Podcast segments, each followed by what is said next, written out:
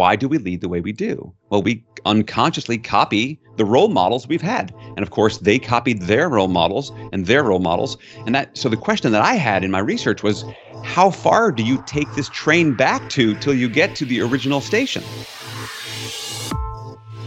This is the Leadership 480 podcast. Hey there, leaders, and welcome back to the Leadership 480 podcast. I'm your host, Beth Almes, and today our topic is about connecting the dots between leadership and customer satisfaction. I'm really excited to welcome leadership expert Alain Hunkins to the show. Alain is the author of Cracking the Leadership Code and CEO of the Hunkins Leadership Group. He's a popular keynote speaker, facilitator, and coach who connects the science of high performance with the art of leadership.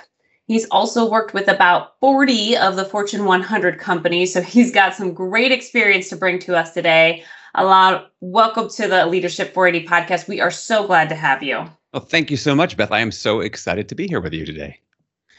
So, one of the things that I have found so intriguing about um, your take on leadership is that connection with leaders who are customer focused you know, a lot of times when I hear that, I think about leaders who drive their teams relentlessly to meet every customer demand. And, um, but in your work, you've described how a different way of leading actually puts the customer first. Yeah, it's really interesting because this sense of relentless focus on customer. You're we're customer obsessed. I mean, mm-hmm. kind of to the point that what are we going to do? Like we're going to drive over our people to get to the customer. I mean, the fact is, and this is for all of our, us listeners right now, it really doesn't matter what industry you are leading in first and foremost, we are all in the people business, and the people that are closest to us are the teams that we are leading. And so, yeah, it's great to want to drive for results and be customer customer obsessed or customer focused. However, driving for results shouldn't come at the cost of driving over the people that are trying to deliver those results. And so if we look at for example, you look at Southwest Airlines, you know, great great example, you know, one of the most profitable airlines in history. Now there's no accident that their stock ticker is LUV, love, right? So I mean, so this idea of putting their people first because they realize and again it it's might seem intuitive but it doesn't happen that often is that if we connect and care about our employees they are going to be able to turn around and care about our customers. The fact is you can't fill something if you have an empty cup. It's just it's just the nature of humanity of how these things work. And so for us as leaders is to realize what am I doing to connect first and foremost with my employees? And the research, I know DDI has done some of this research as well as other people. The number one thing that makes employees engaged, retained, and productive is do they feel cared for by their immediate supervisor? Now, let's face it, cared for is probably not the metric that you're looking at every day, mm-hmm. but maybe it should be. Maybe it should be. So we have to get out of the idea that you know sales or operations or profit. Like those things are actually lagging indicators of the behavior of your people. Those sales revenue profit they don't come out of nowhere. They come because someone did something. And so all of us as leaders have to first and foremost be a bit of an amateur psychologist because we're dealing in the people business. I love that metaphor of you know you can't you can't fill someone else's cup when your own is empty. And i think about that from you know if you're if you're working as an individual contributor and you're getting your leader is on your back and and really driving you and then you're getting it from the customer as well it's like you have nothing left to give. Yeah yeah, absolutely. And I think many, many, again, if you're a frontline leader, for example, here listening in, you might be feeling, yeah, but what about my boss? I'm not getting it filled. right? So this is the challenge. And, you know, and one of my favorite metaphors here comes from Stephen Covey, you know, the famous Stephen Covey, Seven Habits, Stephen Covey, around this idea of the circle of influence and circle of concern. Yes, you may not be getting all of your needs met from your immediate supervisor, and rather than but, and what are you doing to make sure that the teams you're leading are getting their needs met? And that means putting that servant hat on first. How can I help them? You know, realizing that for us as leaders, we succeed when our teams succeed. And that should be first and foremost our our priority. I'll tell you a story about this. So I was working with a retail company, and one of the things they have so they've got the way it's set up, they've got their executive vice presidents, and then they have their regional managers and their district managers. Retail company has 100 district managers across the United States. Now, the CEO spends time with every single one of those district managers doing an annual review. Now, this annual review, they basically walk them through their district. They walk through the P&L, their budgets, kind of their plans, their goals, their challenges.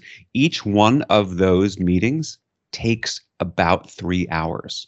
Now, do the math here. You got 100 people, three hour meeting each. That is a serious investment that the CEO is making at that level. Mm-hmm. Now, one of my mentors used to tell me, he said, if you want to know what people value, look at their checkbook. I guess we're being a little analog with the analogy, but you get the idea. Look at their checkbook because that's where they spend their money. But if you want to know what a leader values, look at their calendar because where you spend your time is what you truly value. And this CEO valued developing that level of district manager. Now, it turns out that that company has got mat. This is retail. You know, the turnover rates in retail are mm-hmm. rather high compared to other industries. They have one of the lowest turnover rates in the industry, and almost all of their executives are homegrown. So it's just this mindset of what are you doing consistently, day in and day out, to build people up, and not just giving it lip service, but actually showing and following through in your actions. I think that the whole concept behind, you know, it has to be all the way down the chain from the CEO um, all the way down. This this model of empathy and, and understanding and, and values um, is so valuable. One of the we're doing some research right now um, that will be published soon, but one of the things we're seeing is that um, CEOs often think when they're looking at their different levels of leadership, they think their senior leadership team is doing really well. Um, and then it drops off a ton when they look at their mid level leaders and their frontline leaders. And one of the questions we're looking at is is that because those folks really aren't doing a very good job? Or is it because they just can't see them? They're not spending enough time with them. They don't they don't know the answer to that. Uh, so I love your point. I, I love that story about the CEO coming coming and spending time with each of those district managers despite the huge huge investment of time. Oh, it, it's very much so. Yeah. In fact, I was just working on an article where I collaborated with the head of diversity and inclusion for Beam Suntory. And um, what was fascinating was she said a wonderful thing around this idea of inclusion is about if you want to be inclusive and you want to show empathy for people, you need to have proximity. Like that, ultimately, inclusion and empathy can't be an abstract idea. You need to show up. You need to be in someone's face, in a good way, that is, in their face, and to be able to create these human to human connections so that ultimately, look, our human brains and our neuro systems are wired that if people are out of sight, we we default to the negative. And so we have mm-hmm. to find ways that people can basically relax and trust their nervous systems that everything's going to be okay. And especially right now, if you think about where we're coming out of the coronavirus pandemic, all of the uncertainty, so many industries are in change and in flux. And it doesn't mean that you have to have all the answers as a leader, but what it means is you need to give people that psychological safety that we're in this together and that yeah you may not know what the solution is but you're willing to work at it with them to find out. I think that's that's a great lesson especially in the world of remote work. And one of the things we've been thinking about a lot is um, folks who are new leaders whether they've just stepped into the role here or even if they've been in that role for a while. Um, but as a frontline manager a lot of times your take on leadership is really what others have done for you have you've seen done before. So uh, when you step into the role that you're re- very rarely given a manual it would be nice because there's lots of books yeah. lots of things. Um, I, I, know we've written a ton of them but um, you know there's lots of things they could have but a lot of times you're really not given that many resources when you're stepping into a new role. Um, and you just model what your leader did before or what old bosses did but you've talked a lot about defining that difference between old school leadership and kind of the new school of leadership. How do you see that play out in the difference between the two if you want to kind of break the mold of what you've seen done in the past? Sure. Yeah, I'll I'll introduce this concept about old school versus new school because it shocked me. A, a, story that happened to me actually. So I've got two kids. Uh, Alex is my son. He's 17. Mm-hmm. My daughter is Miranda. She's 14. This happened a little over 10 years ago. They're probably about six and three at the time. So as little kids are wont to do, they're in the living room. They're kind of goofing off, getting really loud, and I'm in the kitchen. And I have to confess, Beth, I got a little bit triggered the way parents do sometimes. got a little triggered, and I walk into the into the living room, and this is what comes out of my mouth. I say, "Would you two stop behaving like children?" now, I'm telling you this story for two reasons here, Beth. Number one, that is a ridiculous thing to say to a six and a three year old because they are children. But the real reason is as soon as those words came out of my mouth, I was in shock because would you stop behaving like children was the exact same phrase my mother used to use with my brother and I when we were kids. Right. And I like these words came out of my mouth and I just thought, "Oh my gosh, I've become my mother." Right? So unconsciously I have patterned the behavior of the previous generation, which goes back to your question, why do we lead the way we do? Well, we unconsciously copy the role models we've had. And of course, they copied their role models and their role models. And that so the question that I had in my research was how far do you take this train back to till you get to the original station? And the mm-hmm. original station turns out to be Frederick Winslow Taylor. For those that don't know, he's considered the father of the field of management. Now, Taylor was by training a mechanical engineer, and he saw the workplace as this engineering problem to be solved. So he's the one who came up with this idea of human resources. Think of us as a bunch of parts, mm-hmm. like, hmm, the machine's not working. Let's take out this human resource and plug in a new one. And again, you got to remember, this is the age of the, the industrial age. So really, he was looking at ideally you had labor and the goal was how could labor move x number of tons of pig iron, metal rods right. from one place to another. So it was very brawn work. And so in their mind back then, management or leadership had the brains was doing the thinking and basically the job of labor or the employee was just to basically do as you're told. And that model of just basically shut up and do as i tell you has been carried out for generation and generation. And it worked to a point just to a point in the industrial age when Again, you look at, for example, the Ford Motor Company came out with the Model T Ford. They didn't change that model on the assembly line for over 20 years, right? So things moved slow. Business cycles were slow. Mm-hmm. The economy was different. And now we live, boom, fast forward technology, the information age, the knowledge work age. What we expect and what we need from employees is completely different.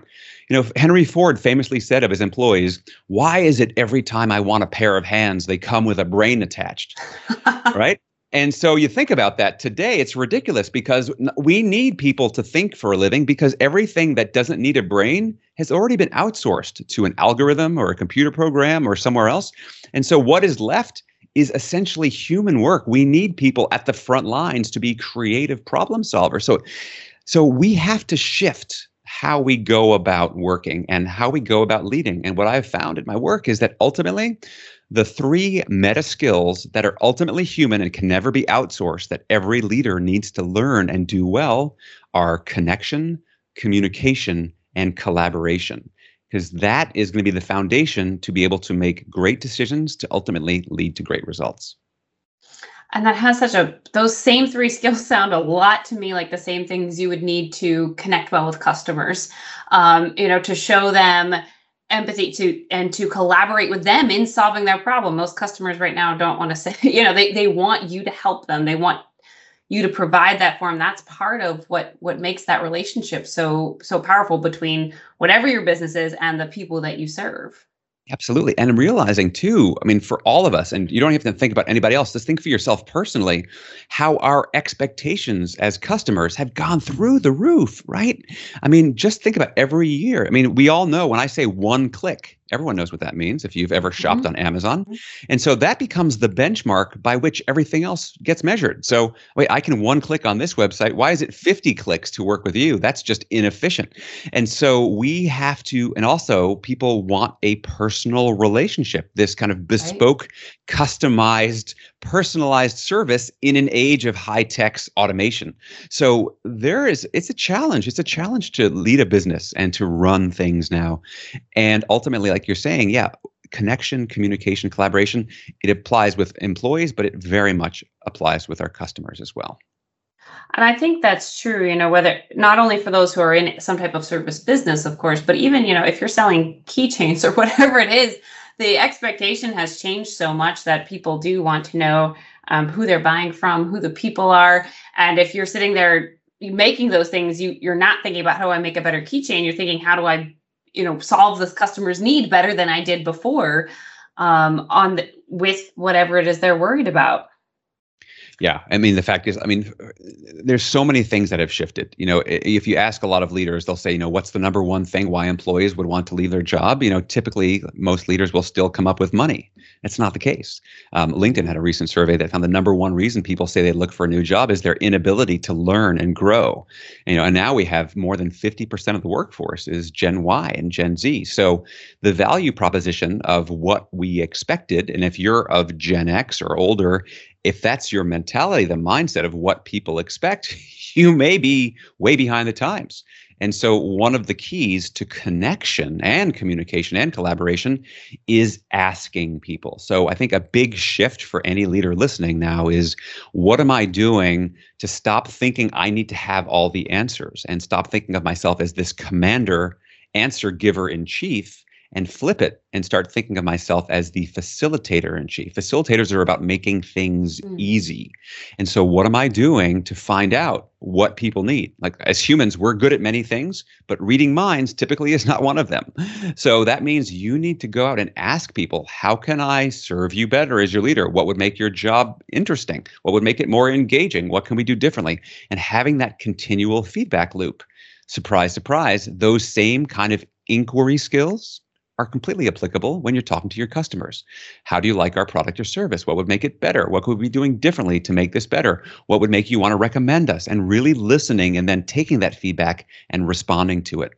The challenge that I think so many people have, whether it's listening to customers or listening to employees, is we've got egos, we have agendas, right. and it's hard to step back and go, well, I, I, I don't want to hear this right now. Please back, you know, how, how are we going to deal with that stuff? So the challenge is you have to be able to cultivate a mindset that really starts with being truly i call it listening with purpose which is different from listening to check this off your list or show show someone that you're a good listener right this isn't about doing little um, corporate theater like oh we want your input but we're really going to do this anyway like we don't go we have to be genuine and honest because people will you know people sm- smell it out. Customers smell it out and they take their business elsewhere. Employees smell it out and they pack up and leave mean, last last study I saw, the Bureau of Labor Statistics said that for workers age 25 to 34, the median tenure is like 2.8 years.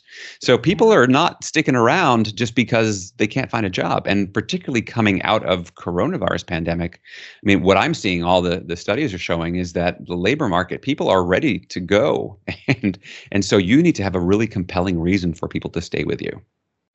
I think that's a, a really important point right now. I, I'm seeing the same. I think they're calling it like, you know, it's like the it's like the big quit or the great resignation. People are just yeah. handing in their resumes left and right because they feel even if they have nothing else lined up at the moment, if they've been able to save up a little bit, they they need the break more than they need anything else. Yeah. And I think you, you mentioned earlier kind of that that engineering mindset or the true the true original HR mindset of a, of a human resource. You know, it's somebody filling a role. Um, and and just you can replace them with someone else. And I think for a lot of business leaders, especially those who are a little more analytically minded, um, they're thinking, you know, at the end of the day, like, yes, it's nice to drive engagement. Yes, it's nice to retain my people. But what I'm responsible for is a, a certain set of numbers. Um, I'm responsible for a certain profitability or sales or customer service. And it's hard for them to see the relationship between what they're doing with their team and then how they meet those those metrics how they drive profit or or whatever it is they're trying to do how do you help leaders kind of connect those dots of what you do on your team is going to be what drives your metrics at the end of the day yeah, I mean, there's a number of things that we do. You know, when I, I work with a lot of people one on one as, as as a coach, and this comes up continuously. I mean, one of the phrases I hear all the time is like, you know what, I really mean to care about my people. Wait for it, wait for it. Here it comes. But you know, ultimately, at the end of the day, I'm accountable. I've got numbers to get to, and so one of the challenges that people don't recognize is, you know, basically as leaders get into the pressure of delivering, what we tend to do is we lose empathy. And part of losing empathy for our people or our customers is we don't step into their shoes. So let's take one of the metrics you talked about, mm-hmm. Beth. Let's say mm-hmm. customer service. Okay. So in your ideal world, if we could say your employees delivered we'll call it five star customer service, like just the most amazing customer service. Part of what I imagine anyone would say around that is they have to respond with empathy to their customer, right? Like, right, that's a pretty obvious thing. Like the customer's like, hey, you know, your shoes didn't fit me. Oh, I'm so sorry. Like there's got to be some acknowledgement, some empathy on that part. Mm-hmm. Okay, so so let's just take that and park that for a moment. So let's say that person who is supposed to be super empathetic about eh, someone calling in with customer complaints. Again, simple example. They're supposed to be super empathetic. However, you're just on their case of like, yeah, you're not getting this done. You're not, you know, you're not delivering on these results. How do you think they're going to feel? How much space are they going to have to be able to turn around and be empathetic for the customers if you're not doing it for them? You know and you can take it around empathy you can take it around well-being you can take it around you know stupid reports that people have to fill out stupid meetings that people have to attend. I mean right. there's so many different things. And so th- these things like, we have to realize that everything as a leader that we do or don't do says something about us including what we don't do.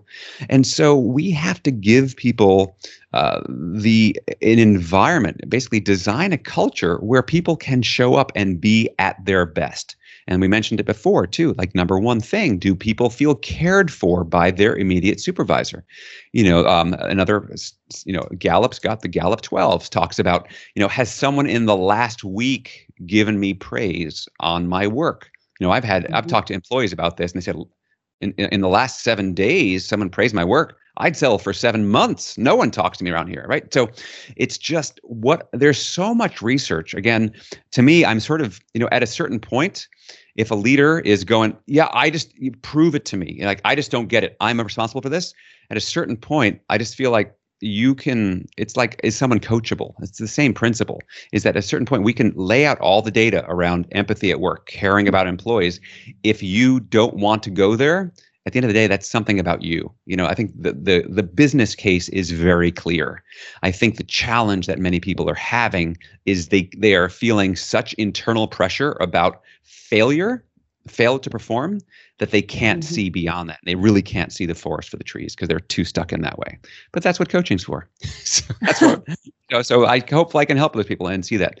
But if you are just get it, got it good, I mean, you're not going to get there. I, I think that's so important. And one of the things we've often talked about and, and found in our work as well is that sometimes there's just a there's a self-perception issue with leaders, um, especially when they're under pressure of you don't you might think you're doing those things and you and you don't realize that you're not you're like oh yeah i show my team empathy all the time yeah. and um you know and then your team's like um no i let alone in the past week you no no you haven't you haven't done that in the past year said thank you or you did a good job on this or something like that. People may not be realizing it. So um, feedback becomes a really important component.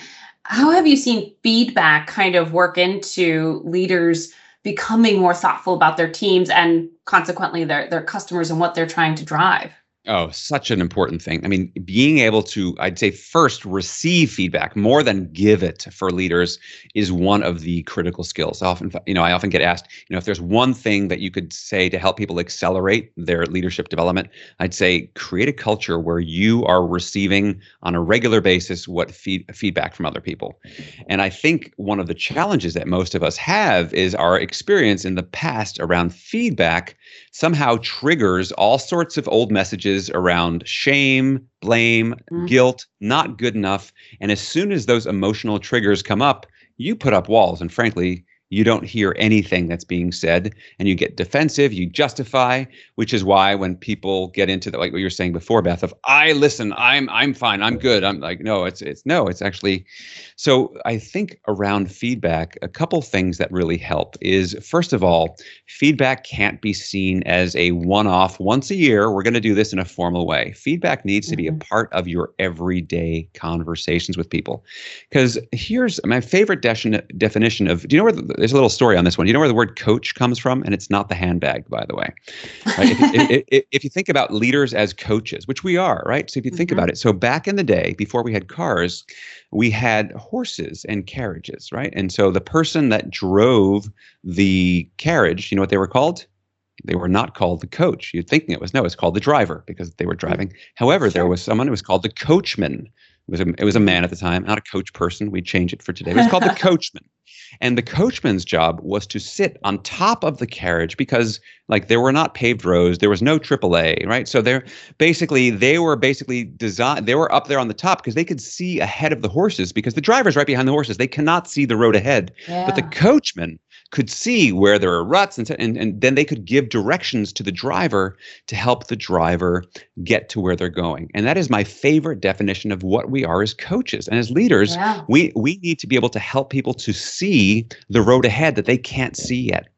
And so part of this is all is if we are so defensive and and and stuck and feeling shame around hearing from other people, that means we're uncoachable right? And so mm-hmm. as leaders not only do we need to coach we need to be coached by our people and others saying hey i've got some feedback for you and realizing we need to build psychological safety and have trust so that we know that when people are offering feedback they're doing it in their and our own best interest that it isn't some political move. And so we need to learn how to do that. And a couple of the techniques i teach are around i call it plus ebi I can't, t- I don't even know where it comes from at this point. I've been using it so long. So plus is, hey, here's what's working well. And EBI, here's what would make it even better if the next time. So it takes a lot of the looking in the past of you screwed this up, you're bad, you're terrible, you're a lousy person, you know, you never should have been born, right? We don't want to go there. right, know? right. But it's but it's amazing because there's so many people, you know, we don't like to talk about it, but I've coached so many leaders when we start to peel away these layers underneath, we have a lot of vulnerability and a lot of people who might you want to call it imposter syndrome or concern that anything negative so, you know, and it's way more pervasive than we think all of which to say is yeah, if you can create a culture where people can be honest and give candid feedback about things, I mean, suddenly you have a team of coaches all helping each other to be able to be on that carriage and to get to our destination as quickly as possible with as few bumps along the road. And that's really, I mean, it's a good metaphor for what we're trying to accomplish in any of our teams. I, I think I love that that idea of, of, the coach. I had no idea of that origin for for the term, um, but I think that that's. I, I, love the image of somebody who can just see a little bit further ahead and can help direct you. Um, you know, not not necessarily telling you what to do, but telling you telling you telling you what's coming, telling you what's going to happen, so that you have a chance to adjust. Um, and one of the things that we're seeing right now so much too is there is these like massive changes, these massive shifts in customer demands where um, you know, I think for a lot of folks who were doing something before that they really knew well how to do, um, for tons of companies and leaders and workers right now, you're being asked to do something different than they were before, and that may be permanent, not just not just in reaction to the pandemic, because at this point, you know, we've all learned to do things like work from home, or if you can, or or things like that. But that there will be major shifts ahead in, in how we conduct business maybe and maybe really radically what you do. So as leaders are being these coaches and trying to look ahead how do they help their teams through this period of change as as what their customers want is changing and, and what they have to do to transform may be quite radical? Um, how do they keep them on board especially when their teams might be feeling like just burned out by all of this yeah, such a good question. Um, so I'd say the first thing is yeah, burnout and the threat of burnout is very real. So the f- place to start with that is first of all, are you how I go I go back to connection. So how connected are you to people, and are do people feel safe speaking up around what's really going on, and what are you doing to mitigate burnout? I mean, so many people now are working from home. For example, what are you doing to set boundaries around work times? And that's a really simple one, but let's face it. I mean, if people feel like there's always more work to do, which generally there is, and you know, there's nonstop, I can work 24/7. Well, some people are going to gravitate towards that. And so, what are you doing to create mm-hmm. healthy boundaries? An simple example is how often do we meet, or um, are what is okay for what times of day can people send emails to each other? Because we need to build buffers and boundaries back in. Otherwise, we're going to lose a sense of sanity. So it starts from a well-being perspective, recognizing that, and then I think the next thing is realizing, yeah, things are completely in flux. I mean, whether it's digital technology, uh, customer needs, so many things are changing right now, and so what we as leaders and as teams need to figure out is how can we take on the attitude of a learner more consistently. I'm sure you're familiar with Carol Dweck's work and growth mm-hmm. mindset. Yes. The fact is, all of us, whether we like it or not, we've got to kind of been pushed out of our comfort zone. Like, mm-hmm. you know, it's mm-hmm. funny. One of my colleagues said, "I'm jealous of coronavirus." This was back. this is like a couple months in. I was like, "What are you? That is the most bizarre statement. What do you mean?" He said, "I work in organizational cultural change, and what coronavirus has done in two months, I could spend 20 years and suddenly this virus has changed everything. If you think about, yeah, necessity is the mother of invention. So, yeah, we have been thrown, like it or not, we've been thrown into this. It's no longer the future of work, right? It's the now of work that right. we're dealing with. And as such, what as leaders are we doing to recognize we're all learning together and one of the things that I've had to do in my business with my team is is you know there there are days where I feel that pit in my stomach, that clenched feeling. Some people call it the oh feeling. I won't name it. it's a family friendly podcast, but that oh we do feeling. a transcription of this for those. So yeah, I'm glad you didn't. yeah, there we go. Exactly, exactly. But what I'm learning to do is reframe that feeling in my stomach, the clenching of my gut, and going, oh, that's what learning feels like. We're learning this. And, you know, if you look at, for example, what, and this comes out of the tech industry, but things around, you know, 80% done, shipping, constant iteration, agile is like, I think more of us have to get used to let's keep learning and growing and iterating. And it's going to be more of a constant cyclical iterative process of how can we keep learning and growing and developing and seeing what works and having these lines of communication open because we don't have the answers. And things are going to keep moving so quickly we're going to have to keep trying stuff seeing what works and then shifting and then trying something else and and, and moving that forward as well. You know i think a really good example of and you, this goes pre-pandemic just around making this shift is microsoft. So I write about this great story in the book, and many people know the CEO of Microsoft is now Satya Nadella, who came on board uh, uh, in February of 2014. Now, at the time, Microsoft was really focused on software. I mean, that's what they did, and they had come through two CEOs. They had Bill Gates, they had Steve Ballmer, and under the Ballmer era, who had been there 11 years, the company was really flat. And Nadella was brought in. He was homegrown, so he had grown up. He knew the Microsoft culture, but one of the challenges that he saw was that Microsoft was this culture of what he calls uh, know-it-alls. Like everyone had to be the smartest person in the room. There was a lot of ego, a lot of posturing, a lot of competition. So his first executive board meeting, he brings in everyone, everyone on the board meeting. He brings a, a copy of nonviolent communication. So, if you don't know the book, Nonviolent Communication, it's actually a manifesto of how to resolve conflict and treat people with empathy and respect. As somebody on the board said, wow, you know, Ballmer never brought books in to read. This was definitely new. and one of uh, Nadella's biggest um, initiatives coming in is like, we need to change the culture of Microsoft. So we become a culture, we stop being a culture of know it alls and we become a culture of learn it alls. And if you look at the businesses that they have now entered into since then, over these past seven years, I mean, Microsoft has done so many changes, learning, shifts, pivots, going along. And empathy and learning is a huge part of their culture. And they've also brought a, a, culture of coaching in house where so many people are being trained to think and act and lead like coaching to be more coach like it is mm-hmm. they're one of their most popular programs. And you can say well it sounds very soft and fuzzy. How are they doing with their numbers? Because that's a risk. Well here's some data for you. On the day that uh, nadella took over as ceo the microsoft capitalization was 301 billion dollars. I checked just this morning, and we're recording this, by the way, on June the 28th, 2021. So you have a little date stamp for our market cap. Um, the market cap of of Microsoft this morning is 2.02 trillion dollars.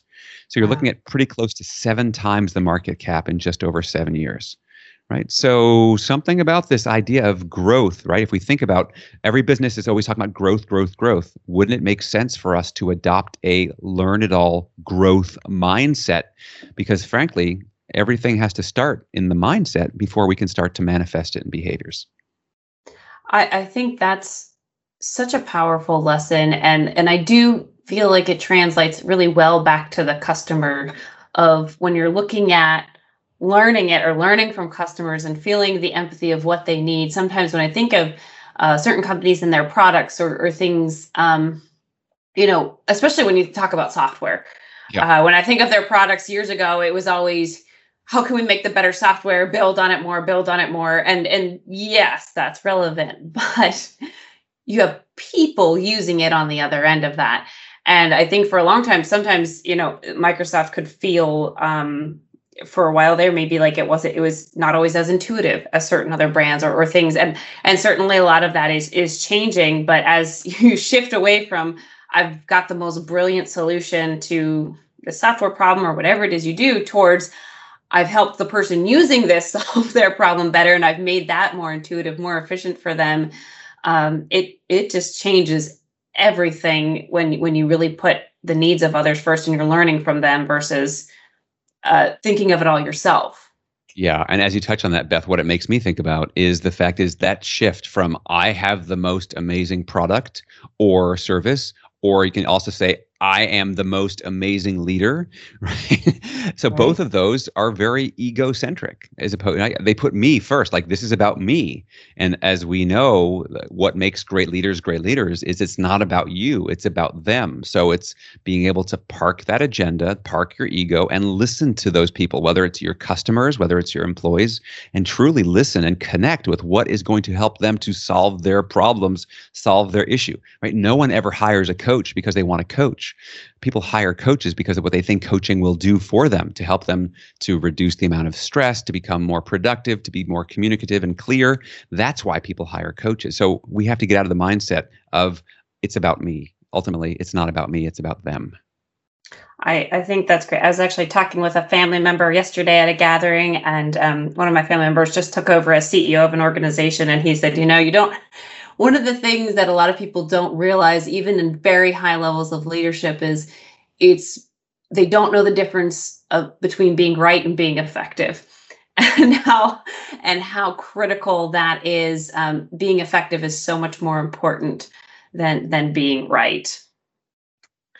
So one of the things we ask all of our guests on this show is about a moment of leadership that really affected your life because for so many of us we we come into this because a leader really inspired us to to go into leadership or we had such a negative experience that it was like i'm going to change and i will never let something like that happen again. So can you share a moment that of leadership that affected your life and, and changed your career path um, yeah, I will. It's interesting because it's not a professional moment; it's a personal moment, and it's this is kind of up for me lately. Um, as you know, we had to reschedule the original recording of this podcast mm-hmm. because my father passed away just a little over a couple of weeks ago, mm-hmm. and one of the things, and you know, one of the things that my father was not particularly good at was communicating the big picture around the family. If he was the quote unquote patriarch, was not necessarily good at communicating that. And I'm thinking of a specific example once. I remember talking with him. He had this wonderful uncle Eddie, who, and I was sitting with him. I must have been in my late 20s at one time. And I said to my dad, I said, Hey, how's Uncle Eddie doing? He said, Oh, Uncle Eddie died two and a half years ago. I said, oh, He did? Gosh. And he said, Yeah, you didn't know? I thought you ne- you never told me. Like how would I know these things? And it was one of these moments because as my father was transitioning and he's been sick, sick and ill from Parkinson's disease for quite some time, that moment stuck with me. I thought who needs to know this? Who needs to know that this is going on? And I think just in general that mindset of you know, when there's something important going on, and it can be this can be professional, anything in your life. When there's something important going on, thinking and being inclusive. Who else needs to know this, or or it needs to? Who would like to be included in knowing this? So what I think I reached out to cousins around the world, I reached out to friends. I said, just let you know, this was just before my dad passed. I said, um, Paul's in hospice. He's not going to be here much longer. I'm I'm letting you know this with zero expectation that you need to either do or not do anything. I just wanted to include you because I thought you'd like to know and I love you. And so just that mindset of, you know, I think so often when you know, I just think back to that moment I had like, you didn't tell me. I felt really excluded, you know, in that way. And and then I didn't feel a part of. And one of the things that we see with leadership and teams is that people want to feel belonging. That sense, you know, if you look at diversity, equity, inclusion, we want this sense of belonging. So something that I've really st- strived towards is and that moment taught me a lot was how can I make sure that I'm including people throughout things and that in these any moment a, a, general little question I always ask, like, who else would like to know this, or who needs to know what I know? Because it's so easy for us in our busy lives, especially as leaders, just to kind of plow away and like, you know, want and we mean well, we want to get stuff done, but we might be leaving people on the side of the road. So that's just a moment that struck with me in the last couple weeks as I was reflecting on that question. I think it's it's really one of the great leadership moments we've we've heard I think on this show and I think it has so many extensions of inclusion for for your team and it does reach to the customer. So many people buy from companies or brands or eh, that they want to be a part of. They want to be a part of their culture or what they stand yeah. for. It translates all the way through. If people want to be part of something it's a much more fundamental human need than just whatever it is you're selling Oh yeah, I mean, why do we wear T-shirts with brands on them? I think right, right? like, like this represents me. It's somehow again, it, it's an extension of my brand as a person. And our, and again, these get into these deeper questions of identity. And if you want to shift people's behavior, you need to really get to that core-rooted identity level, for sure. Thank you so much. This was such a great talk. Uh, so thank you for joining us on the show, Alain, and thank all of you for spending part of your 480 with us today. This is Beth Almes reminding all of you to make every moment of leadership count.